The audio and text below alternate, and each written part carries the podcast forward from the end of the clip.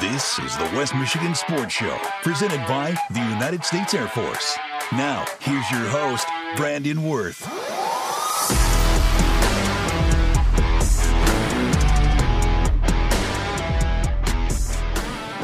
Hello, everybody. Welcome to the West Michigan Sports Show, presented by the United States Air Force. I'm Brandon Wirth, and I am so happy to welcome you to the first installment of this new exclusive podcast series directed solely to the success of our local sports and to give the recognition that it certainly needs. So excited for this project. I thank all the people that have made this possible. It is going to be an awesome series of episodes. I'm so excited to release them to you and so thankful for all of our partners that will make this show possible, those including the United States Air Force, Johnson's Automotive, the Schuberg Insurance Agency, Quality Car and Truck Repair, Altercare Big Rapids, Paris Auto Sales and Service of Big Rapids, the Mecosta Osceola Transit Authority, Mecosta Tech, and the Mecosta Career Center. Thank you all for your support.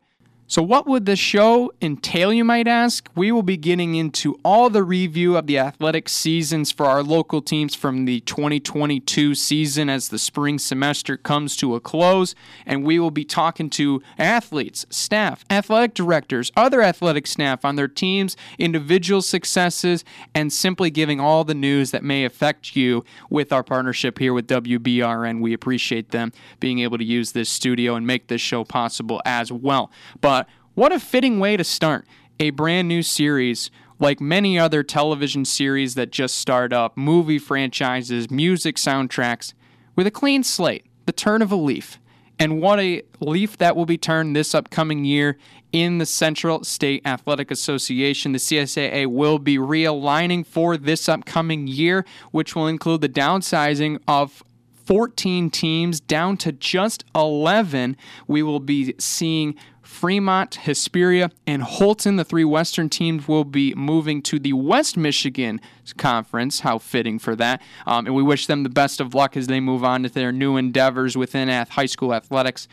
So we'll have 11 teams with the CSAA. No new teams coming in, simply going from two groups now to one with those three teams leaving. Although there were reports that there were some teams that were being looked at and maybe possible suitors for joining the conference, one of those including Belding, who is rumored to have possibly been interested in joining the conference, but simply at the end of the negotiations, as quoted by League Secretary and Kent City Athletic Director Jason Vogel, Belding got cold feet and decided not to join the conference at last minute due to undisclosed reasons, so they will not be joining the CSAA in the fall of 2022. But when I asked some other athletic directors about potential teams that were looked into the conference, there were multiple that were considered that might be able to join the conference, but according to Dale Rogers, simply not enough to have the right fit.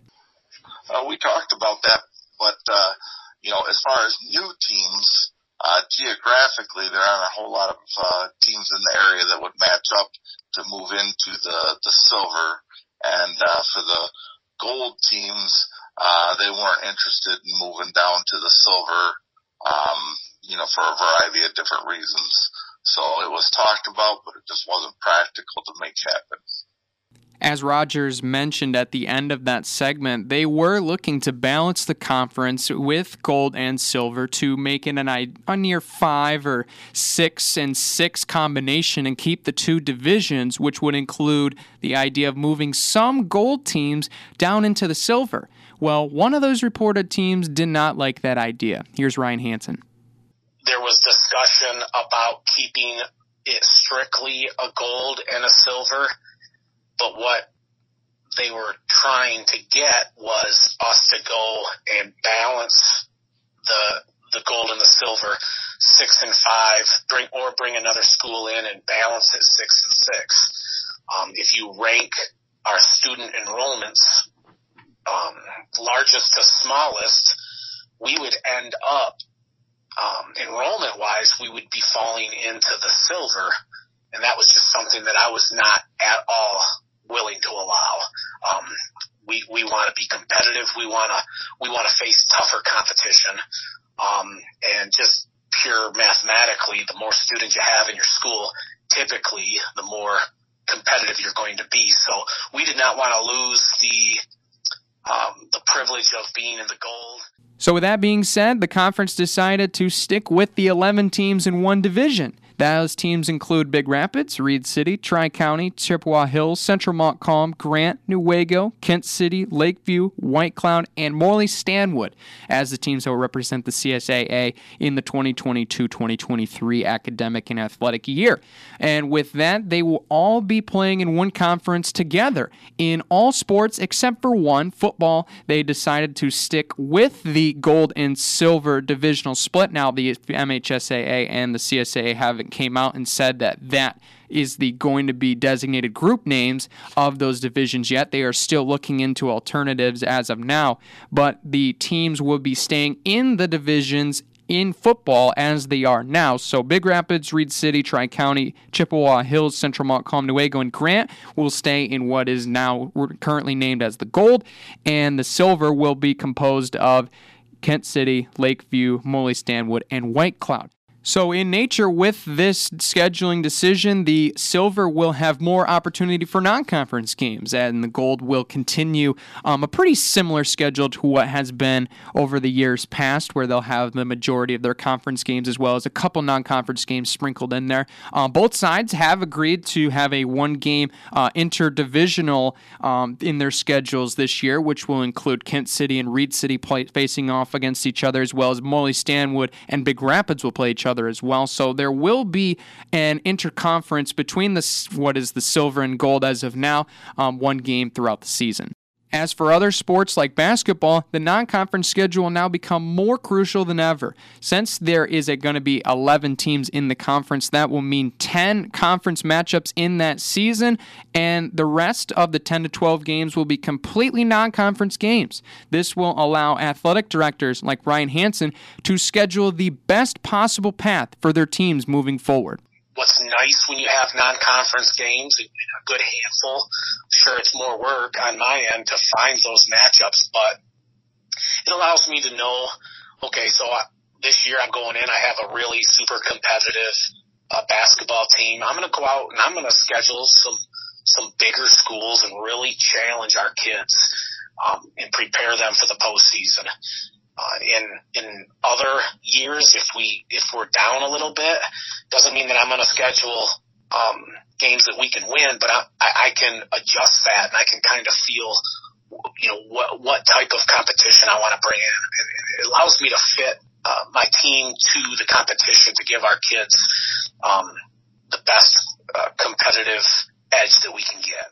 While some sports like basketball will benefit from this influx of non-conference contests, some sports will see less non-conference games in the upcoming year. Sports like softball will now be playing more conference contests, which in turn will remove some key crucial non-conference games they might have on their schedule, as well as opportunities for more in-season tournaments. When I asked coach and athletic director Dawn Thompson on this issue, it was simply, now we have to be more selective. One of the biggest drawbacks would be that we're not going to have as many non-league games. And a lot of times coaches, and I'll use softball as an example since I coach it, you want to go out and get more tournaments or maybe some really competitive games that you might have to travel farther to. So you have to be much more selective in what your non-league games are with the added league games for all sports. I can certainly see how this is a drawback. Many in-season tournaments can be the building block and the momentum booster your team needs to get in the best shape before the postseason, which now will be slightly different up in the coming years. There are talks that the conference will be implementing a possible postseason tournament for sports like basketball and softball. When asking Dawn Thompson, they said they are looking at the collegiate level for ideas. I think our league is been very creative with scheduling, and we're going to try to come up with some conference tournaments to give us kind of that maybe college feel like the Big Ten does with their basketball tournaments. And our soccer team was already doing that, so we're going to have some other programs do that as well and try to create an environment of excitement prior to that postseason run that everybody gets up for.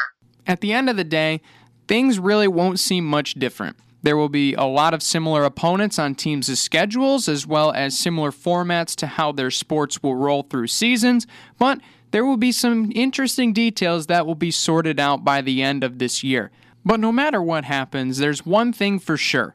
Despite the scheduling differences and the matchup differences on schedules, there will still be high-quality competition in this conference.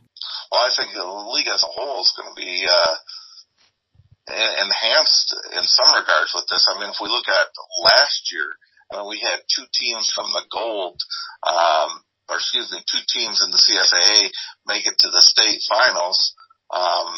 It would be exciting to play some of those teams in the regular season, Newaygo and Kent City.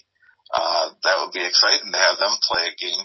And, I know our girls basketball team has been very strong, year in and year out. So to have that competition, that could, help as you, make a playoff run, that you're playing that quality competition night in and night out. As a fellow competitor, I can firmly say I am excited for this upcoming season. I hope you are too. The opportunity for new teams, new athletes, new coaches to step up in this new league is certainly exciting, and we certainly have some of the best athletes in the state in this conference. There's no doubt about that, but it is going to be exciting. Don't forget to follow more along with this podcast as well on WBRN, and make sure to tune in next week where we'll be starting to talk about the sports individually as teams wrap up their seasons in spring play. Until then, this has been the West Michigan Sports Show presented by the United States Air Force. I'm Brandon Wirth, and we'll see you next time.